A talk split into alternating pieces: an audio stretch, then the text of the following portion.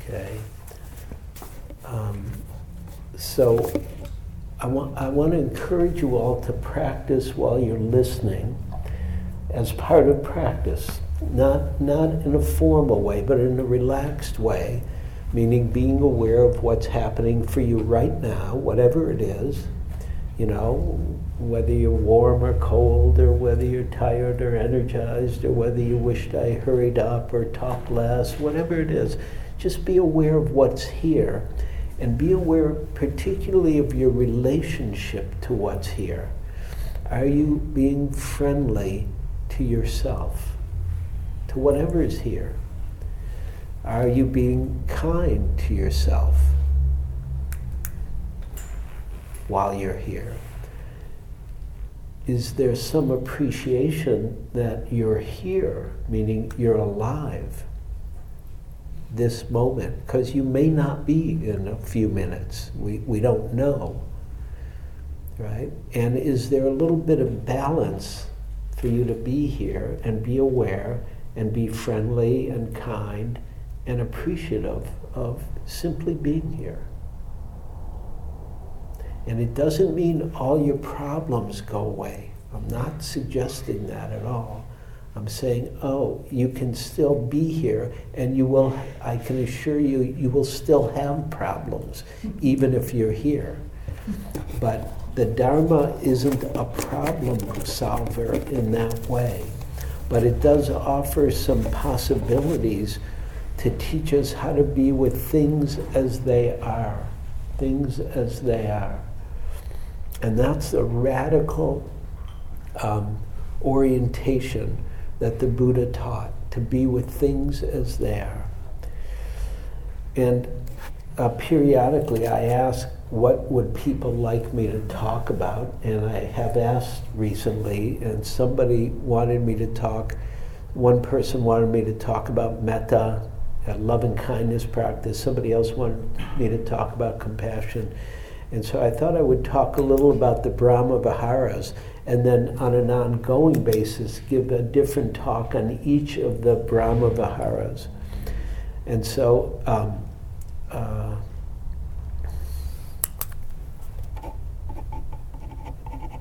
so I'm going to end with a chant. We, I'm not a big chanter, but we, we do a little bit of chanting here. We're going to end with the chant, but I want to put the chant in your hearts and minds now and hear the words of the chant. Sabe Sata Suki Hontu.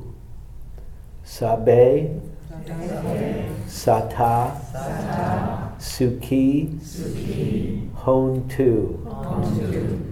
And it's a very simple and uh, common Buddhist chant.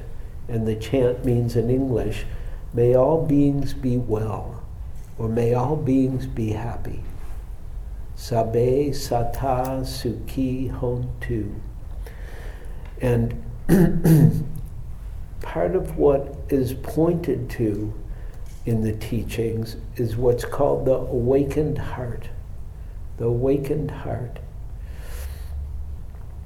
And there's a beautiful quote that I've used many times from my good friend Ryokan, a Japanese monk who died a few hundred years ago. Mm-hmm. And Ryokan, he said, even if you consume as many books, even if you consume as many books as the sands of the Ganges, which is a lot of books if you've been to India, even if you consume as many books as the sands of the Ganges, it is not as good as really catching one verse of Zen.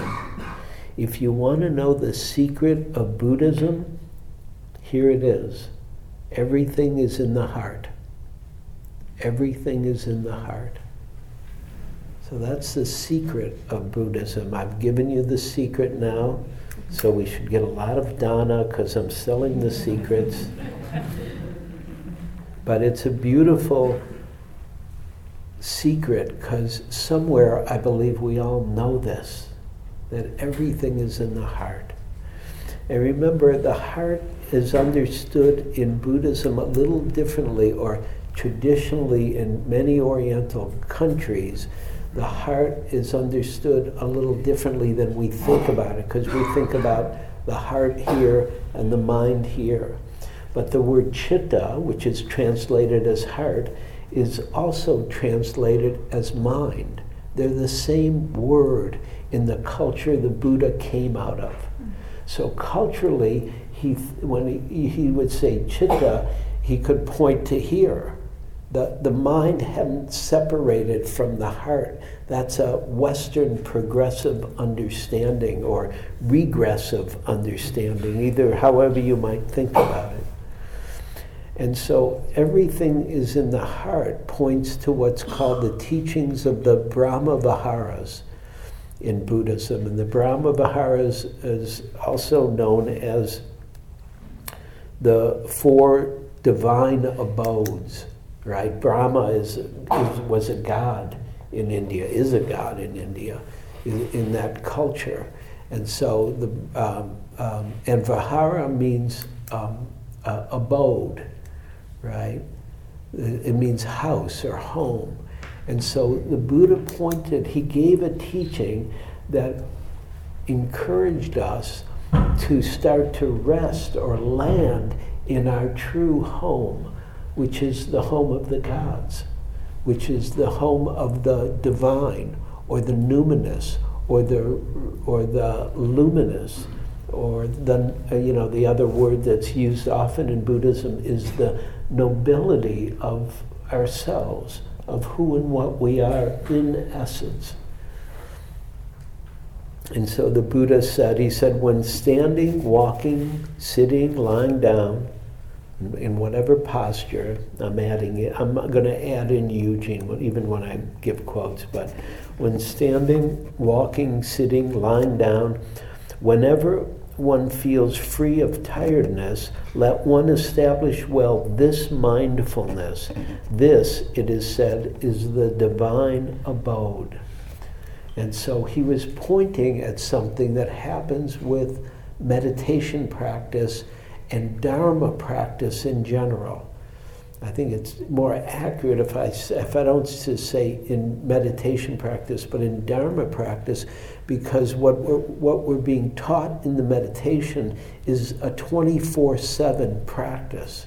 It's not just oh, when we're silent on retreat, but it's now that we're practicing also. And because you're all being aware, and you're starting, you're hopefully being aware of whatever you're aware of, whatever is happening, however it is, and starting to let the space of awareness land here or start to become more foreground instead of just the water that we're swimming in all the time, because it is the water we're swimming in all the time, as far as I can tell.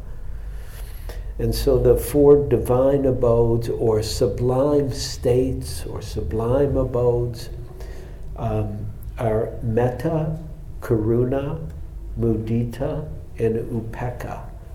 And those are the Pali words, so I'm using some of the Pali language that the Buddha used when he taught. Metta is translated as loving kindness or friendliness. Loving kindness or friendliness. Um, karuna is compassion or kindness. Compassion, kindness. Um, uh, mudita is translated as joy or sometimes um, uh, empathic joy. It's often relational joy, sympathetic joy, are some of the ways uh, mudita is translated. And then um, um, upekkha is equanimity or balance. And it's part of what's encouraged and what is happens when the heart starts to wake up. Or when the heart and mind, we could say it that way, heart mind, using both those words, starts to become free. that these are, are the expression of the awakened heart.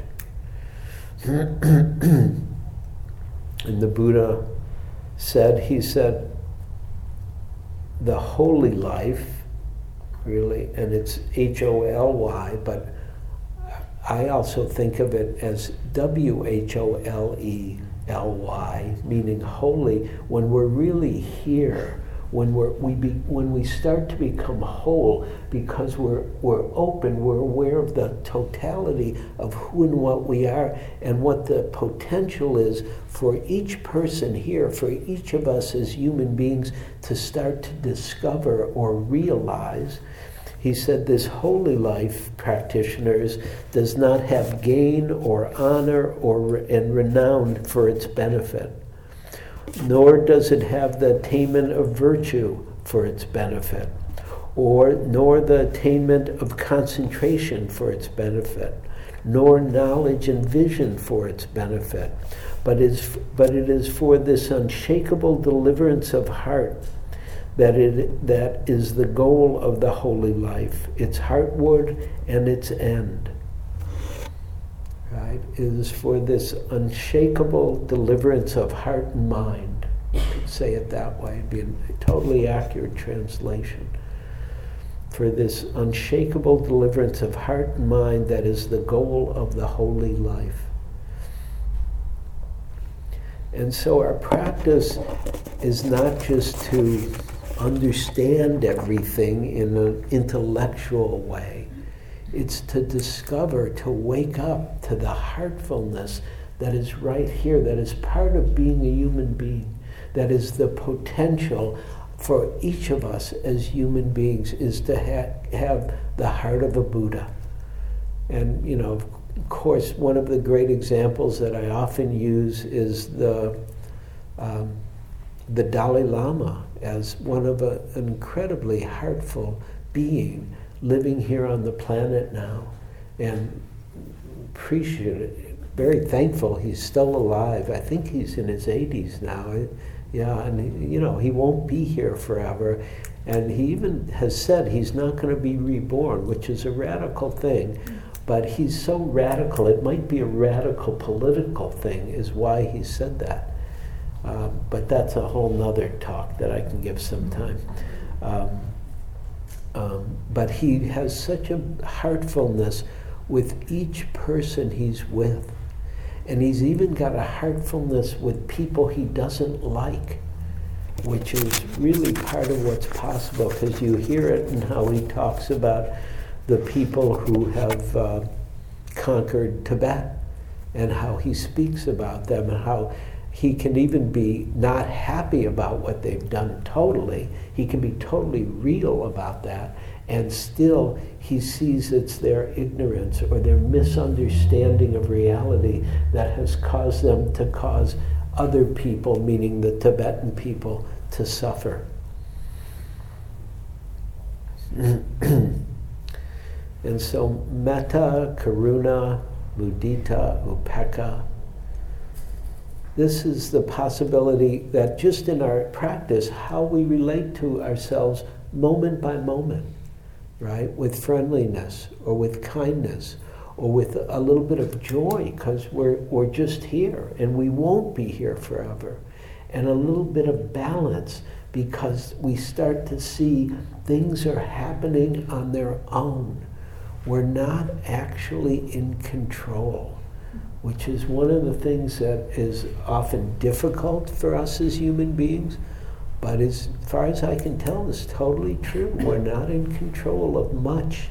We're in control a little bit, and it's good to have good intention and right action, right? Really to respond skillfully, maturely, kindly, carefully, but also to see we're not in control and that things are happening on their own and that what's here is not only me and mine and I and all of the usual ways we know ourselves from a ego identified reality, but also there's this consciousness here that is totally open.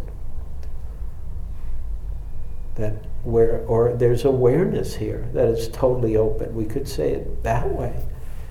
And we're not in control of it at all. It's just happening and it, things are happening and being known. It's kind of magical sometimes. And kind of, you know, not magical, not fun sometimes also. And so we're not saying, oh, it's just this or it's just that, but there's some balance because we begin to see how things are. And we're not responsible for everything. We're responsible for our lives and what we can do and what we can't do. But for the things we have no control of, we're not exactly responsible for. We're here. We're part of the the show of reality itself. We're part of the Dharma unfolding. And so the, the divine abodes or the sublime states are beautiful potentials for us to wake up and realize as part of our heartfulness. Urgyen Tulku, who was quite wonderful, well-known Tibetan teacher uh, in the last century, he said the supreme method for becoming quickly at home with our true nature is through love and compassion. The supreme method to become tr- quickly at home with our true nature is through love and compassion is starting to cultivate those responses to reality, which is love and kindness, which is friendliness and a kind of warmth and caring. And it takes us to these abodes, these divine realms, or these also sometimes called um, excellent or noble places, no, noble components of who we already are. It's already here, our, our, our heartfulness.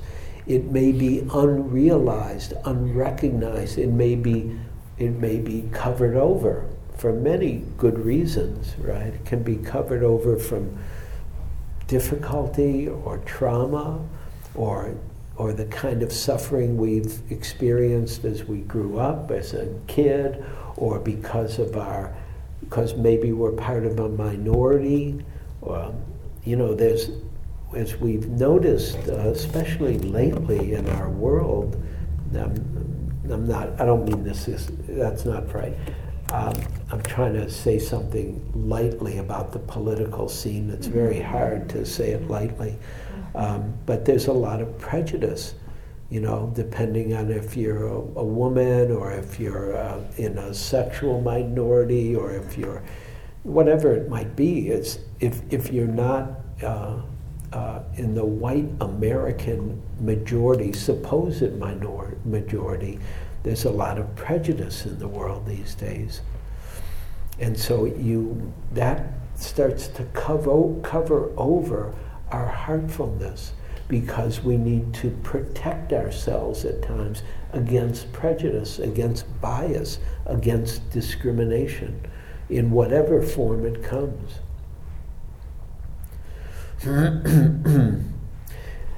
What's magical about the Brahma Viharas in the in the Mahayana tradition, they're called the four immeasurable hearts and minds. The four immeasurable hearts or four immeasurable minds.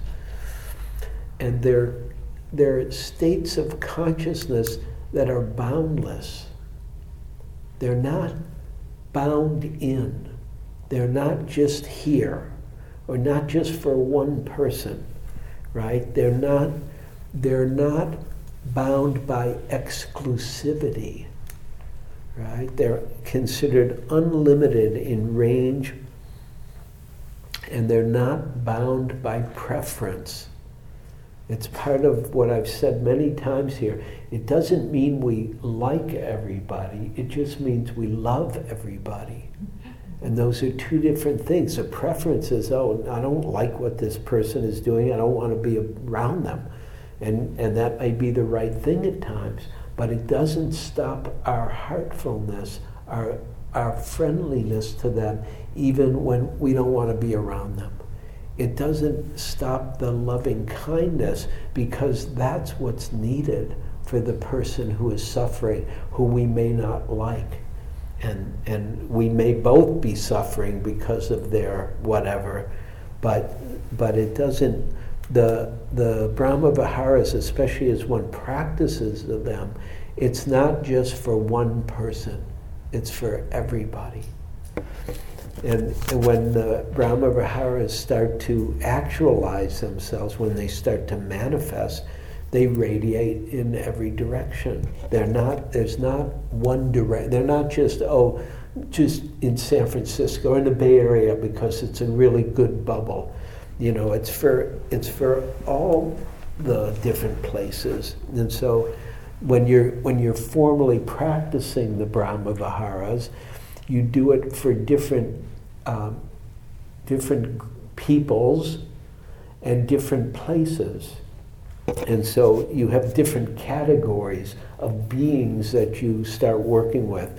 Well, first you, you do the Brahma Viharas, the, your metta practice, your loving kindness practice for someone who's been a benefactor for you, who, who's it's easy to do. It's just natural. They were a teacher of yours, or a, a, grandparent, or an aunt or uncle, or a family friend, or somebody who'd been a benefactor to you, or maybe the first boss, or somebody who'd been really good. And it's easy to, to send love to them, to send friendliness to them.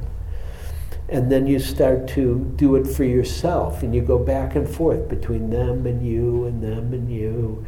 And then you might add in uh, regular friends who, you know, you like them most of the time, you know, you're happy with them most of the time. And so you're doing self and benefactor and friends, and then you start doing it for neutral persons, for people you don't know, but you pick, like if we were doing it here formally, I'd say, oh, pick somebody you don't know and do some loving kindness for them.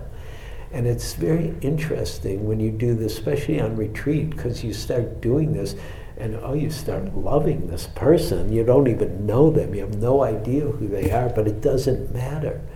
And then, of course, you do the more difficult people, which are sometimes, eh, which is literally called the difficult people, or the or your enemies.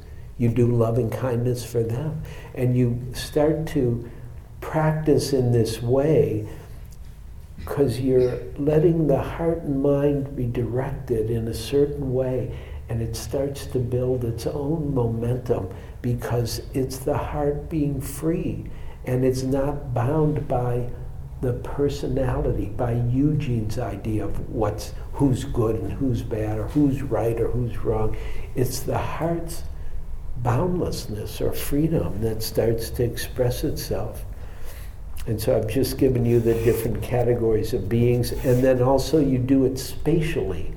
Like if we were doing it here, we'd start here with ourselves, let's say, and then we'd do it for the whole room. And then we'd do it for San Francisco, everybody in San Francisco. And then we'd do it for everybody in California, right? Everybody. We include everybody. Like them or not, we're going to include you. And, and then we start to do everybody in the United States. And then we'd start to include everybody in North America, and then South America, and then Africa, and then Europe, and then Asia. And, and then we start including the different continents of the world. And then we start, we include the whole world. Like even now, if you just think about it, and, and I know I didn't say these, but like a very simple, the four basic phrases that are used for metta practice, for loving kindness practice are um, may I be safe, may I be happy, may I be healthy, may I live with ease. Those are four basic wishes, right, that we all generally wish for ourselves. Sometimes we're not aware of them, but we all want to be uh, safe, happy, healthy, and live with ease. Right? And then we start sending those wishes to other people. first the whole room, and then the whole state, and then the nation, continent, the whole world. And it's beautiful to watch the heart, as Sharon Salzberg quoted in one of her books, grow as wide as the world. The heart can grow as wide as the world. And it's very hard to think our way there. That's hard to do. But when you do the practice, you watch it ha- happen because the heart is as wide as the world. It's our, it's our ego centered self that's a little smaller than that, that's a little more individually oriented.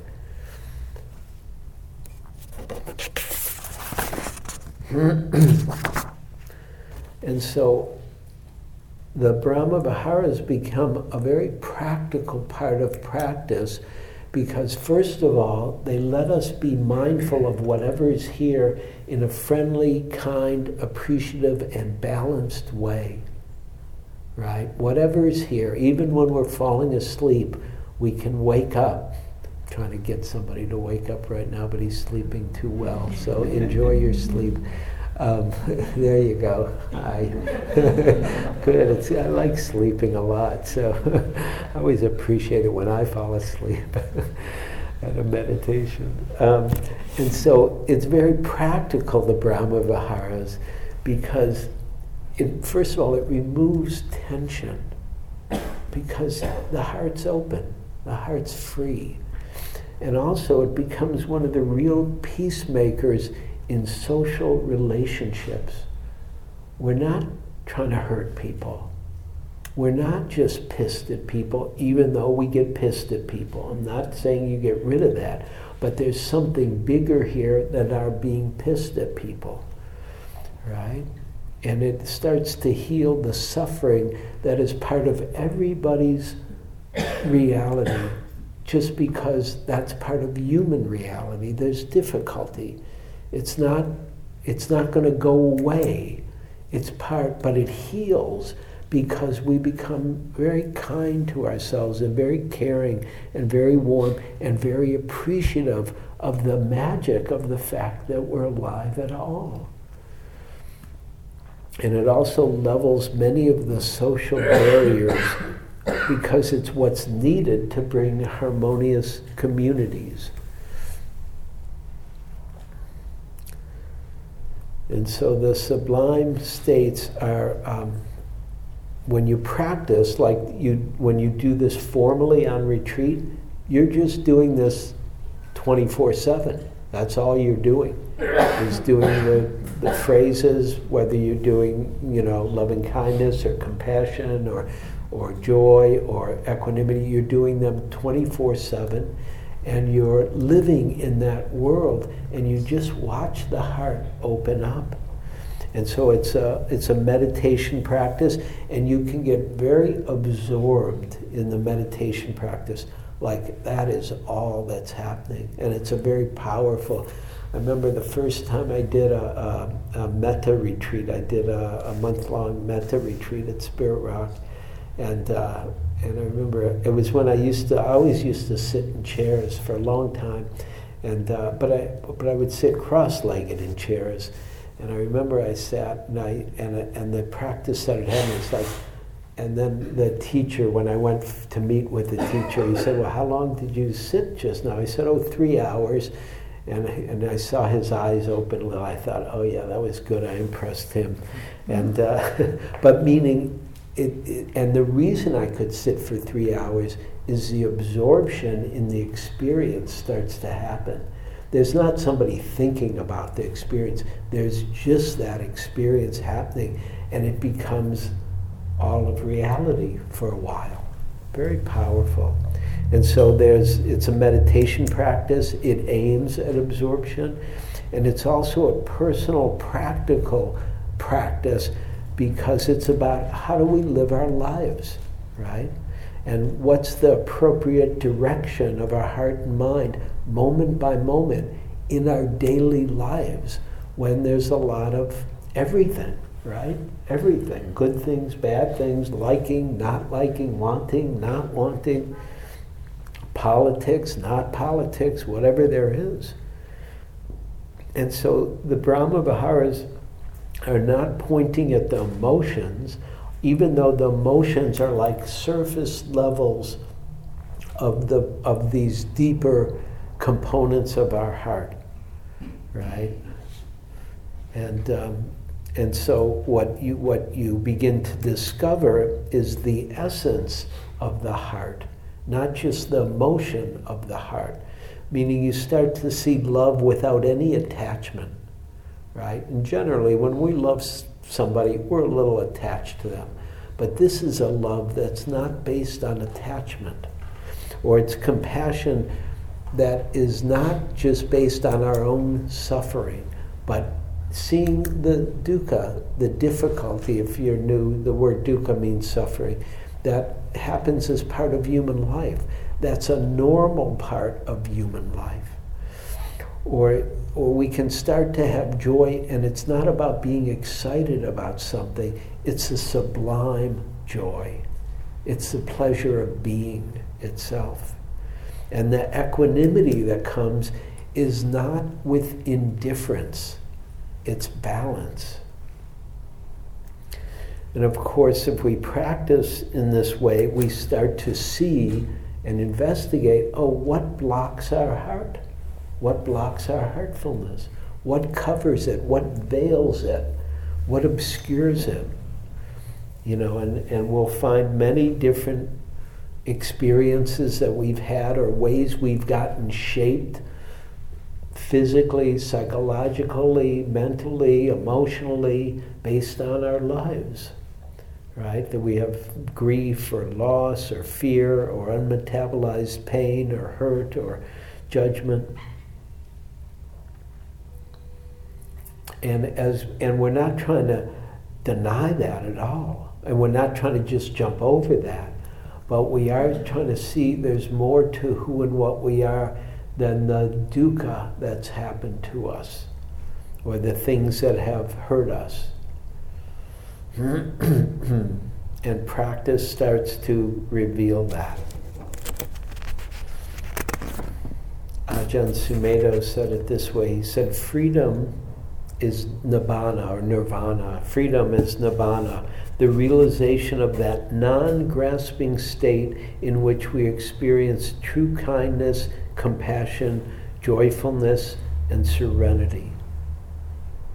Freedom is nibbana, the realization of that non grasping state where we experience true kindness, compassion, joyfulness, and serenity.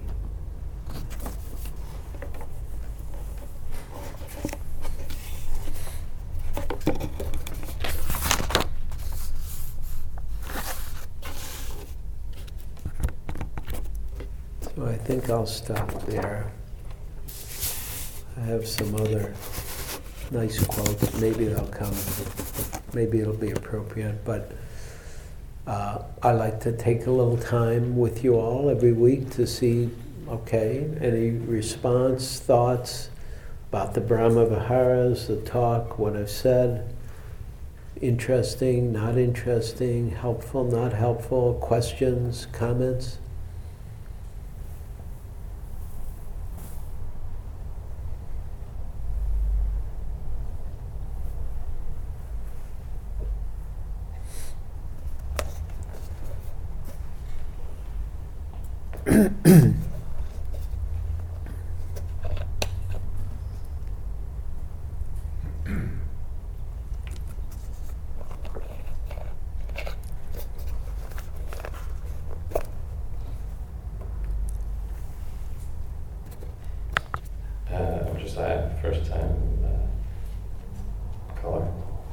What's your name? Josiah. Josiah. I'm not quite catching. Josiah. Josiah. Yeah. Great name. Is that like a biblical name? Yeah. Irish? Yeah, yeah. Josiah. Thank you. Great. Hi. You're, hello. Um, we were talking about um, the Dalai Lama and the way that he can be in that place where he's seeing. Um, you know, the people that cause all this suffering to Tibet and and even if he's angry about it, he sees that it's their suffering that's causing them to inflict more suffering. I think about how when I have that feeling or realization or awareness in life, I have a lot of friends that take sides and pile on in my and I don't really know how to communicate that. Mm-hmm. You know that that understand that understanding, and I end up, you know, it ends up feeling like a betrayal, like I don't care enough about the pain, or uh-huh. right. So, yeah.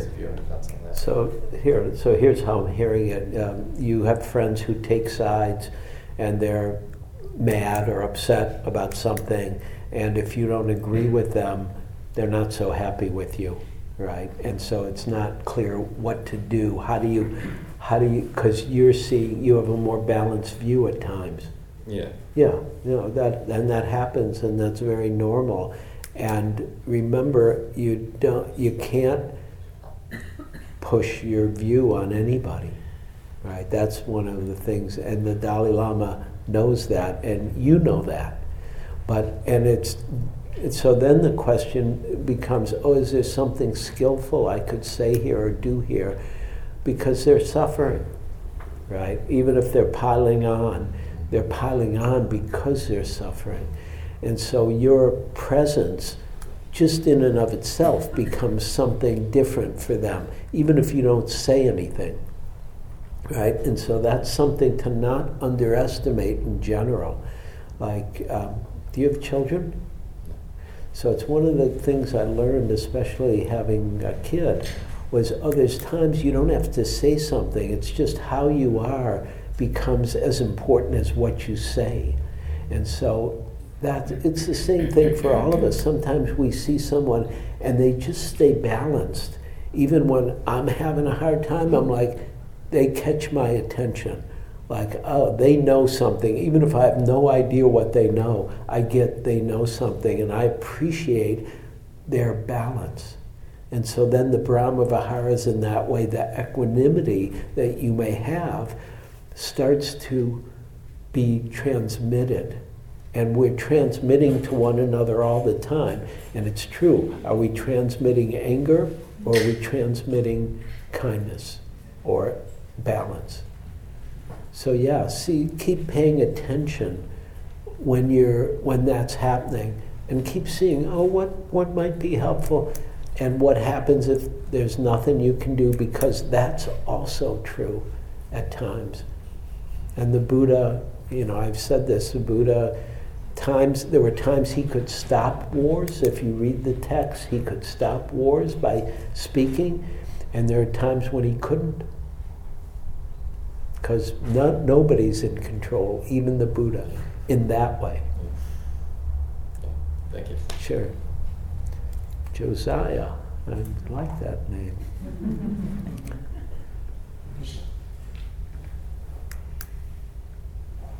Who else? Who's going to take a chance? or not take a chance? Please.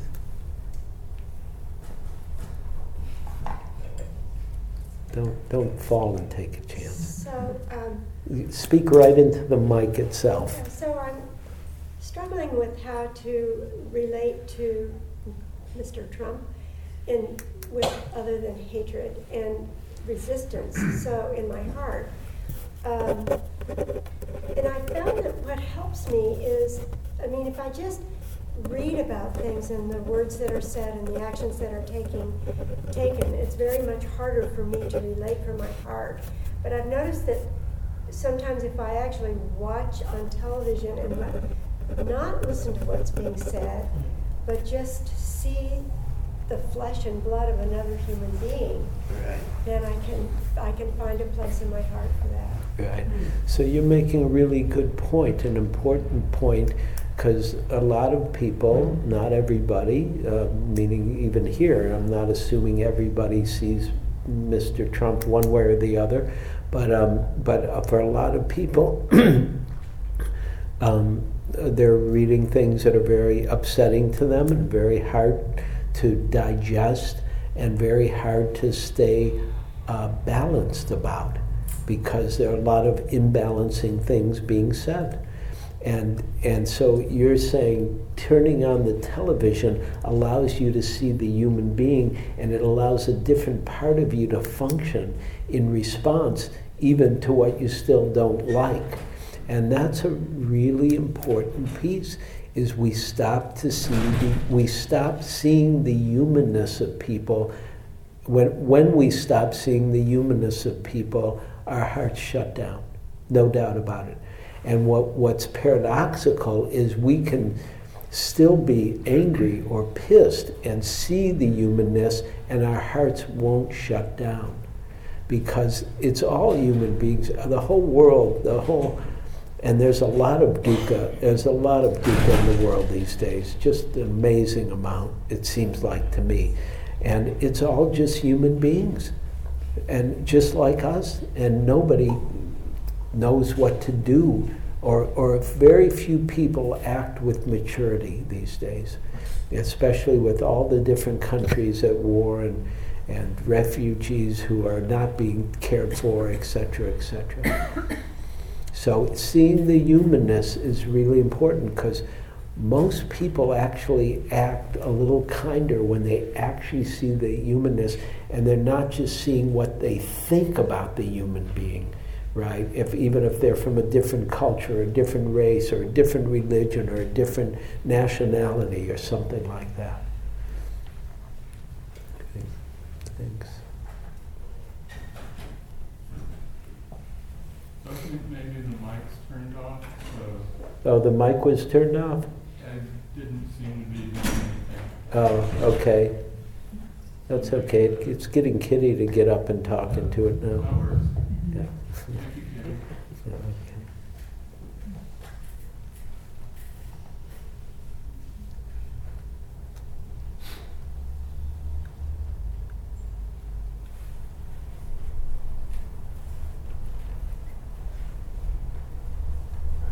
Good evening.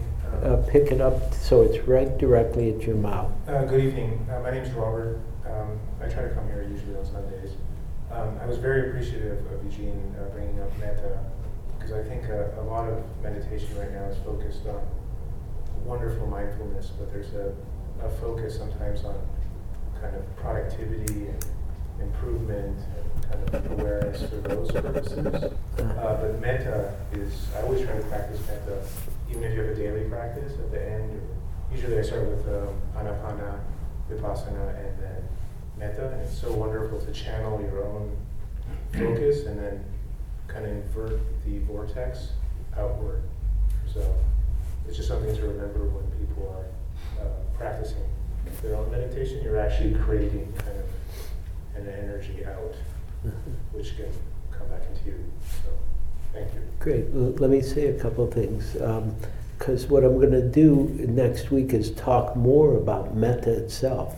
And I'll just, and then the week, whenever I'm back again, I'll talk about compassion and then etc. And we'll do a little more metta practice itself. Because some people, you know, you know how to do metta, not everybody has done it. And it helps to do it and even do it um, a little bit to just get a sense of, oh, what does it mean to start to orient in this way from the heart?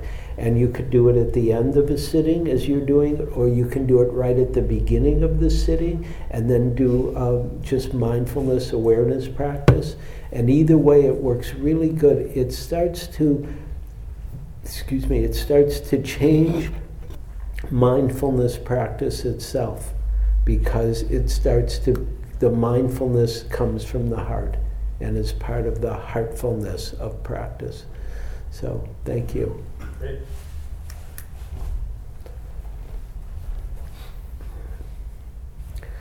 Here, I'll give you uh, uh, one of the quotes I thought about reading, talking about the Brahma Vihara practice.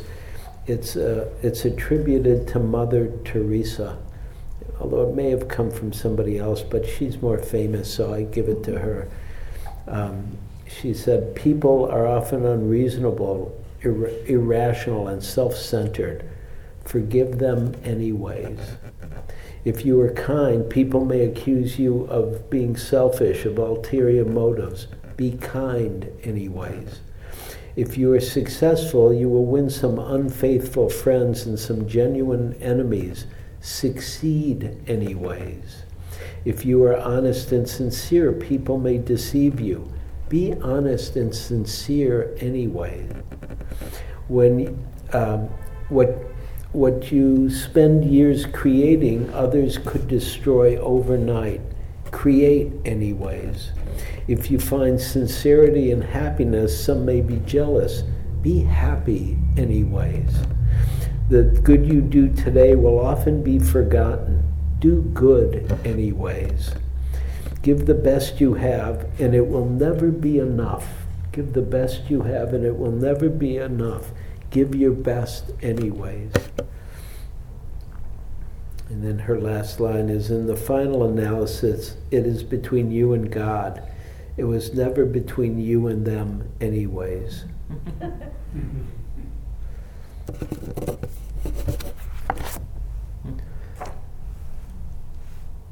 So I have a question for you all. How come there's so little response to the talk? Was it really bad? I'm open. Was not interesting? Please. Um, From here. Yeah. Um, I think I'm, I'm grappling with, um, Well, Actually, better if you come to mic, then everybody can hear you. Thank you.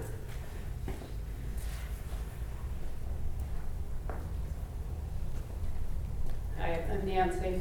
Hi, I think. I'm understanding what you're saying, but I'm still grappling with how to be authentic and have a stance and an open heart Yeah. when something is happening that I think is wrong. Yeah. So there's still a sword, but not violence or aggression. There, there's still something to do. Yes. And how to do it and still um, be Well- lovingly. Well, well, eh, well. Here, why do you care about there's something wrong happening? Uh, Because I think that um, also is important to have right action. And I think if you're, if you're not, if you see something wrong and there's no Right. action, then you're complicit. Right. Okay. So what I'm here's what I'm trying to point at. I believe you're already taking a heartful stance because you care about something being done appropriately and not inappropriately. And so the heart's already there. So can you recognize the heartfulness that is there? That's what I'm pointing at. Because then you'll start to see the, the kindness or the care or the compassion or the friendliness uh, that's already here, or the appreciation of human life that's already here.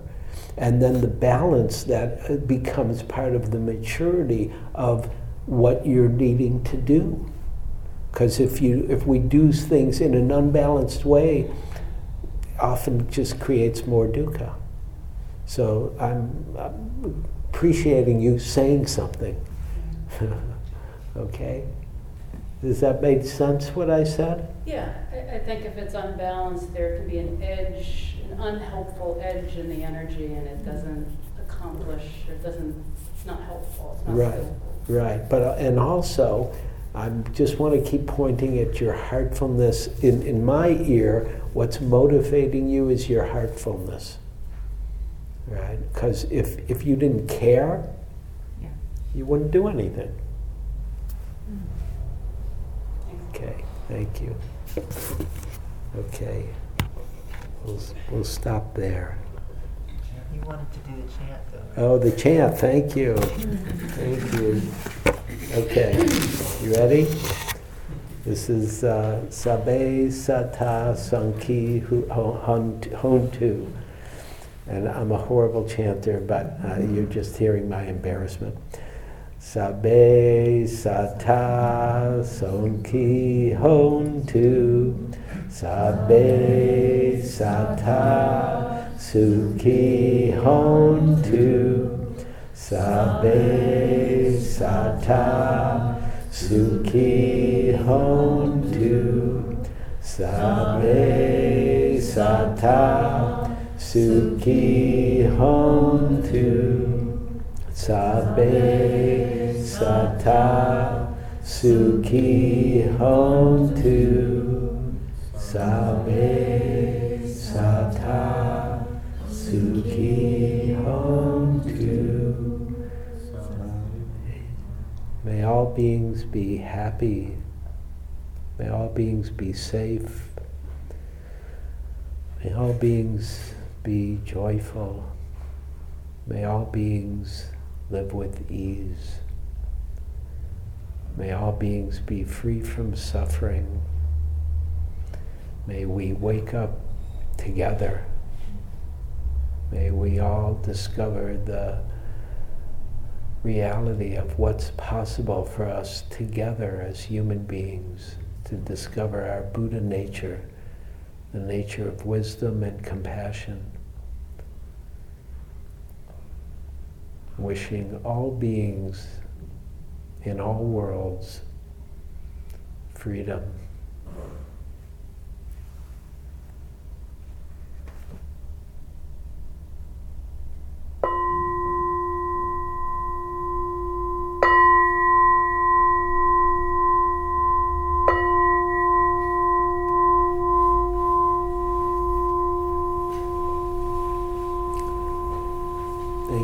Everybody. Good to see you. I'll be here next week. We'll talk about loving kindness and we'll do some loving kindness practice.